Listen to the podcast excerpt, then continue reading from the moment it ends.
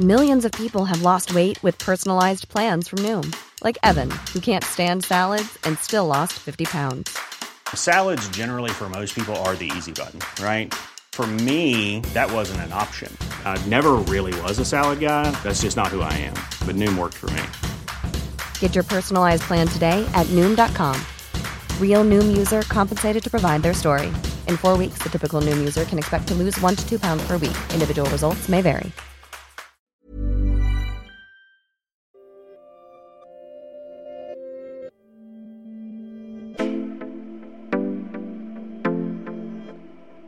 Nous sommes en 1920. Trompée, divorcée, ruinée, Alice quitte les États-Unis et débarque à Paris, ses deux enfants sous le bras. L'Europe entre dans les années folles. La fin de la guerre insuffle à l'époque un goût pour le mouvement, la vitesse, le jazz. Tout s'accélère et change à une allure insensée. Le cinéma est l'art le plus jeune et pourtant de loin le plus populaire. Mais le pari des pionniers du cinéma n'est plus. Méliès a fait faillite. Il était, selon les industriels de l'époque, trop artiste, pas assez commerçant. Poursuivi par des créanciers, il entre dans une colère noire et brûle son stock de films. Déboire professionnel et amoureux, Max Linder ne s'amuse plus. Il songe à la mort. L'histoire est tragique, il tuera sa femme avant de se suicider. Alice a été complètement oubliée. Elle frappe aux portes du cinéma français pour trouver du travail, toutes se ferment. Et quand on lui offre la possibilité de diriger des studios, c'est à condition qu'elle investisse des sommes importantes. Mais elle n'a plus rien.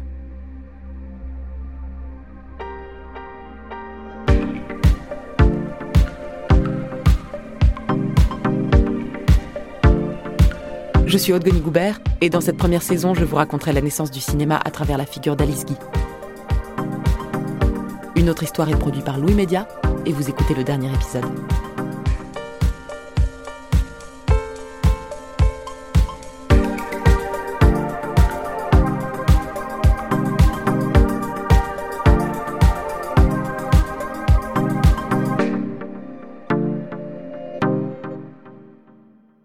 D'espoir en déception, les années passent. Alice doit subvenir aux besoins de ses enfants. Elle vend ses meubles, ses bijoux et finit par écrire des nouvelles pour donner à Simone et Reginald l'éducation décente qu'elle leur souhaite. Depuis la France, elle assiste à l'essor de ceux qu'elle a connus. Son ex-mari, Herbert Blaché, celui qui ne savait pas utiliser la caméra et qui gâcha toute la pellicule lors d'une idylle au Sainte-Marie de la Mer. Celui qu'Alice suivit aux États-Unis, qui contribua à faire couler la Solax dès qu'il s'en occupa, qui trompa Alice sans vergogne sans jamais avoir le courage de la quitter. Celui-là même fait tourner Buster Keaton dans le film Ce crétin de Malek. Le film lance la carrière du merveilleux Keaton qui deviendra l'homme qui ne rit jamais. Herbert travaille ensuite pour Carl Laemmle chez Universal Pictures avant de quitter définitivement le cinéma à l'arrivée du parlant. Il se reconvertit et devient antiquaire. 1925. Alice va au cinéma voir La ruée vers l'or de Charlie Chaplin, à qui elle avait proposé un rôle. Elle trouve ça brillant. 1927. Le film Le chanteur de jazz, produit par Warner, sort. C'est officiellement le premier film parlant de l'histoire. C'est un énorme succès et il va complètement bousculer Hollywood. En un an, tous les grands studios passent à une production 100% sonore. Ils doivent s'équiper et modifier leur manière de produire. Quant aux comédiens, certains réussissent la transition vers le parlant, d'autres à la voix moins posée, sombre. Alice a contribué à inventer un langage composé d'images en mouvement. Elle a aussi enregistré des phonocènes, soit l'une des premières manifestations du parlant près de 20 ans avant le chanteur de jazz. Alice trouve que le parlant offre trop de facilité aux réalisateurs, qu'ils oublient la mise en scène et font du cinéma du théâtre filmé. Elle aime citer John Gilbert. Avec le cinéma, c'est la vie cosmique qui se donne en spectacle, communiquant à l'âme un total frémissement. Alice trace son chemin et le cinéma aussi. Pourtant, entre 1940 et 1960, les salles enregistrent les plus hautes fréquentations de spectateurs du XXe siècle. L'histoire du cinéma s'écrira désormais sans Alice. Mais si Alice ne fait plus partie de l'histoire du cinéma, elle entend bien qu'on ne bafoue pas son nom. Quand en 1933 un journal avance que Germaine Dulac a été la première femme metteur en scène en France, Alice prend la peine d'écrire au journal permettez-moi de revendiquer ce titre de première femme metteur en scène dont je suis fière et qui est actuellement ma seule fortune. Le journal ne corrige rien. Germaine Dulac ne s'est consacrée au cinéma qu'à partir de 1916, soit 20 ans après qu'Alice a réalisé La Fée aux choux à Paris. six ans après qu'elle a fondé la Solax près de New York. La Solax est aujourd'hui considérée par certains comme le studio le plus important dans les États-Unis de l'ère pré-Hollywood. Alice aimerait leur prouver qu'elle a raison, mais elle a en réalité très peu de moyens de le faire. Elle n'arrive pas à mettre la main sur les films qu'elle a faits. Les films américains sont aux États-Unis, beaucoup des Français ont été brûlés pendant la guerre. Alice est certaine que La Fée aux choux est à la Cinémathèque française, mais personne ne la croit. Les films d'Alice Guy semblent ne plus exister que dans la mémoire de leur réalisatrice. En 1946, Georges Sadoul, membre du groupe surréaliste et du Parti communiste, publie la première partie de l'histoire générale du cinéma qui comptera six volumes. C'est un travail historiographique pionnier qui va faire foi pour les historiens, étudiants, critiques, universitaires et tout ce que l'époque compte de personnes qui s'intéressent à l'histoire du cinéma. Seulement le nom d'Alice Guy n'y figure presque pas. Le livre de Sadoul est certes fouillé et travaillé, mais les oublis y sont nombreux et les pages sont truffées d'erreurs. Des erreurs qui se perpétuent. On attribue à Alice un film qu'elle n'aimait pas, Les méfaits d'une tête de veau, qu'avait tourné Zeka, l'ancien marchand de savon. C'est comme ça que le 29 juin 1963, un article paraît dans la presse intitulé Mademoiselle Alice et les méfaits d'une tête de veau. On peut y lire les mots suivants. L'une des plus célèbres bandes dirigées par Mademoiselle Alice était inspirée d'une histoire en images paraissant alors dans Le Journal pour tous. Alice l'adapta et la rebaptisa Les méfaits d'une tête de veau. Alice déteste ce film, elle enrage. Cela m'horripile à chaque fois. Ce n'est pas moi qui l'ai fait, c'est Zeka. C'était Les méfaits d'une tête de veau. Rien que le titre me fait bondir. La Passion, le film qui marqua l'apogée de la carrière parisienne d'Alice, est attribué à son assistant de l'époque, Jasset. La Fée aux choux, qui sera considéré bien plus tard comme le premier film de fiction de l'histoire du cinéma, est quant à lui attribué à l'acteur Henri Gallet. Alice écrit des lettres de protestation aux journaux, aux revues, elle défend ce qu'elle a été dans des conférences, des lettres, des notes, mais le monde entier semble avoir décidé de l'oublier.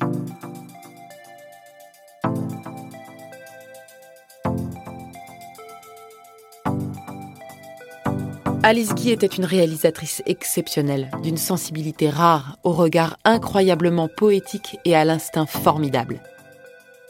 Elle a écrit, dirigé et produit plus de 1000 films. Et pourtant, elle a été oubliée par l'industrie qu'elle a contribué à créer. Voilà ce que dit Martin Scorsese d'Alice Guy en 2011. Pourquoi l'histoire ne veut pas s'en souvenir? Que s'est-il passé? Sadoul peut-il être tenu pour seul responsable? Les raisons sont nombreuses. D'abord, un employé Gaumont qu'a rencontré Georges Sadoul et qui s'est approprié les films d'Alice. Mais il y a aussi le fait que près de 75% des films tournés avant la Première Guerre mondiale ont disparu. Quant aux films retrouvés, ils sont comme tous ceux de l'époque, non signés, dépourvus de générique, sans crédit ni copyright. Les films d'Alice semblent introuvables. Les cinémathèques n'ont pas conscience de les posséder. Les historiens ont très peu de matériaux, l'histoire du cinéma s'écrit de bouche à oreille, avec les oublis et les erreurs qui vont avec. Beaucoup d'approximations font que le nom d'Alice est effacé, et le fait qu'Alice soit une femme n'y est pas pour rien. C'est la thèse que défendent certains historiens. Personne n'a envie que le nom d'Alice, une femme qui plus est secrétaire, soit hissé au panthéon des pionniers du cinéma. Alice Guy elle-même se rend bien compte que c'est son genre qui pose problème. Elle l'explique à Victor Bachy dans son ouvrage La première femme cinéaste du monde. Je suis une femme, comprenez-vous. En France, nous sommes des femmes, et seulement des femmes. Aussi longtemps qu'une femme reste à ce qu'ils appellent sa place, elle ne subit aucune vexation, mais qu'elle assume les prérogatives généralement accordées à ses frères, on la regarde aussitôt de travers. C'est parce que Gaumont ne croyait pas en la fiction qu'il laissa Alice tourner La Fée aux choux, souvent considéré comme le premier film de fiction de l'histoire.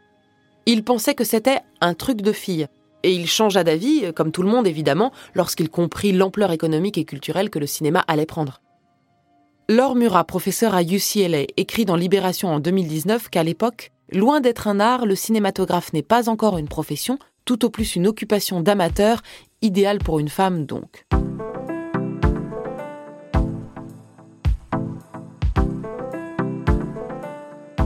Aux États-Unis, l'histoire est de la même teneur, à plus large échelle.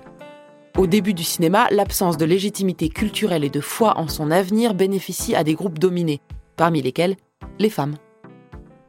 Dorothy Arzner faisait tourner Catherine Hepburn en pantalon. Mabel Normand co-réalisait avec Charlie Chaplin. Lois Weber avait des studios à son nom. Ceux d'Alice s'appelaient la Solax. Les femmes étaient nombreuses et puissantes. L'arrivée du cinéma parlant en 1927 et la crise de 29 vont bousculer l'ordre des choses. Avec le parlant, Hollywood devient une industrie très fructueuse. Avec la crise de 29, les hommes qui avaient de très bons emplois dans l'Est se retrouvent au chômage. Ces hommes diplômés et bourgeois qui ne seraient même jamais rentrés dans un cinéma au début du siècle. C'était un divertissement prolétaire. Voilà qu'au chômage, alors que le cinéma devient une affaire juteuse, ils viennent s'installer à Hollywood. La profession s'organise, les unions, puissants syndicats, se mettent en place. Les femmes n'y sont pas admises. Elles sont poussées vers la sortie. Il faut bien que le savoir se transmette, elles deviennent professeurs ou aident sur les tournages avant de disparaître complètement. Elles sont entre 100 et 200 réalisatrices dans les années 20, après 1930, on n'en compte plus que deux. L'historienne Ali Hacker explique que les livres d'histoire du cinéma américain qui vont faire foi sont écrits dans les années 40 par des hommes qui ne savent rien de Mary Pickford, Dorothy Asner, Mabel Normand, Lois Weber, Irene et Eleanor Mora, Lillian Gish, Cleo Madison ou Alice Guy. Leurs noms disparaissent.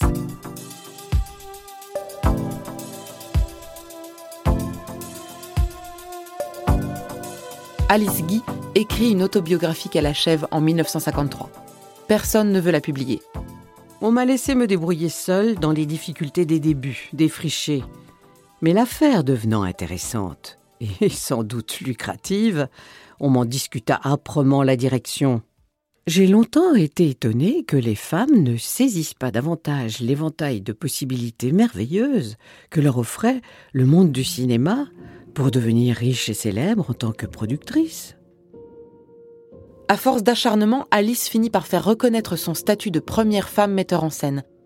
En 1957, à la Cinémathèque, on lui remet la Légion d'honneur. Elle a 84 ans. Elle mourra huit ans plus tard, à 92 ans. Ironie du destin.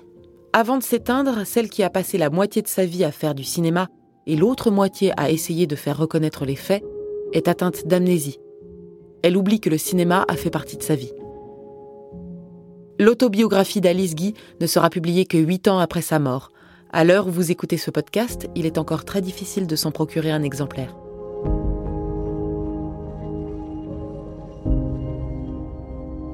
Le 19 avril 1927, André Gide va voir Métropolis, film qui deviendra un des piliers de l'histoire officielle du cinéma. En rentrant chez lui, il note dans un carnet colossalement stupide ce n'est pas la vie de Louis Buñuel, qui ne cessera de dire son admiration pour le film. Comment écrire une histoire du cinéma quand la subjectivité y tient une place si importante? Succès public, goût du moment, importance et influence des personnes qui vont défendre une œuvre, résonance avec une époque, rencontre, la liste des petits hasards qui font l'histoire du cinéma est longue.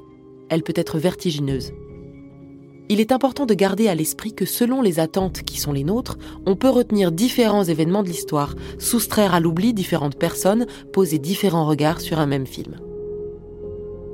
Aucune façon de raconter l'histoire n'est la seule ou la bonne. Beaucoup ont retenu Méliès comme étant le réalisateur du premier film de fiction de l'histoire. Le magicien n'y est pour rien. Il est mort dans la misère et l'oubli. C'est post-mortem qu'il fut réhabilité par sa famille qui se battit pour sa postérité comme la veuve du fils de Van Gogh qui fit tout pour que l'œuvre du maître soit reconnue. Alice Guy, elle, n'eut personne d'assez influent ou opiniâtre pour défendre sa mémoire, ou pas assez d'écho dans le monde du cinéma pour faire résonner son histoire.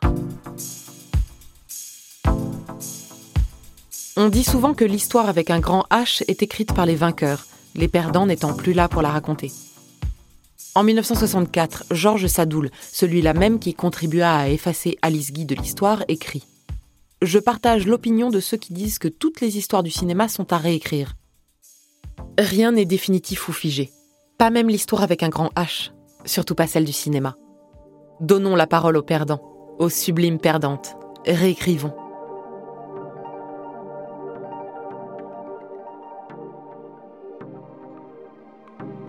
Je suis Aude Goubert et vous venez d'écouter le dernier épisode d'une autre histoire, un podcast produit par Louis Média, le texte est de Yasmine Benkiran, la musique est de Raphaël Ankierman et les illustrations sont réalisées par Louise de Crozal. À la réalisation et au mixage, Renaud Duguet. À l'enregistrement, Olivier Baudin. À la production, Gabriel Ramin. Merci à Brigitte Rollet, historienne et chercheuse, cinématologue, qui nous a permis de produire un contenu historique rigoureux. Brigitte Rollet est spécialiste des questions de genre et de sexualité au cinéma, et notamment l'autrice de Femmes et cinéma, Sois belle et tais-toi, publiée en 2017 aux éditions Belin. Merci également à l'historienne Julie Verlaine qui nous a aiguillés dans nos recherches. Elle préside l'association Mnémosine qui œuvre au développement de l'histoire des femmes et du genre.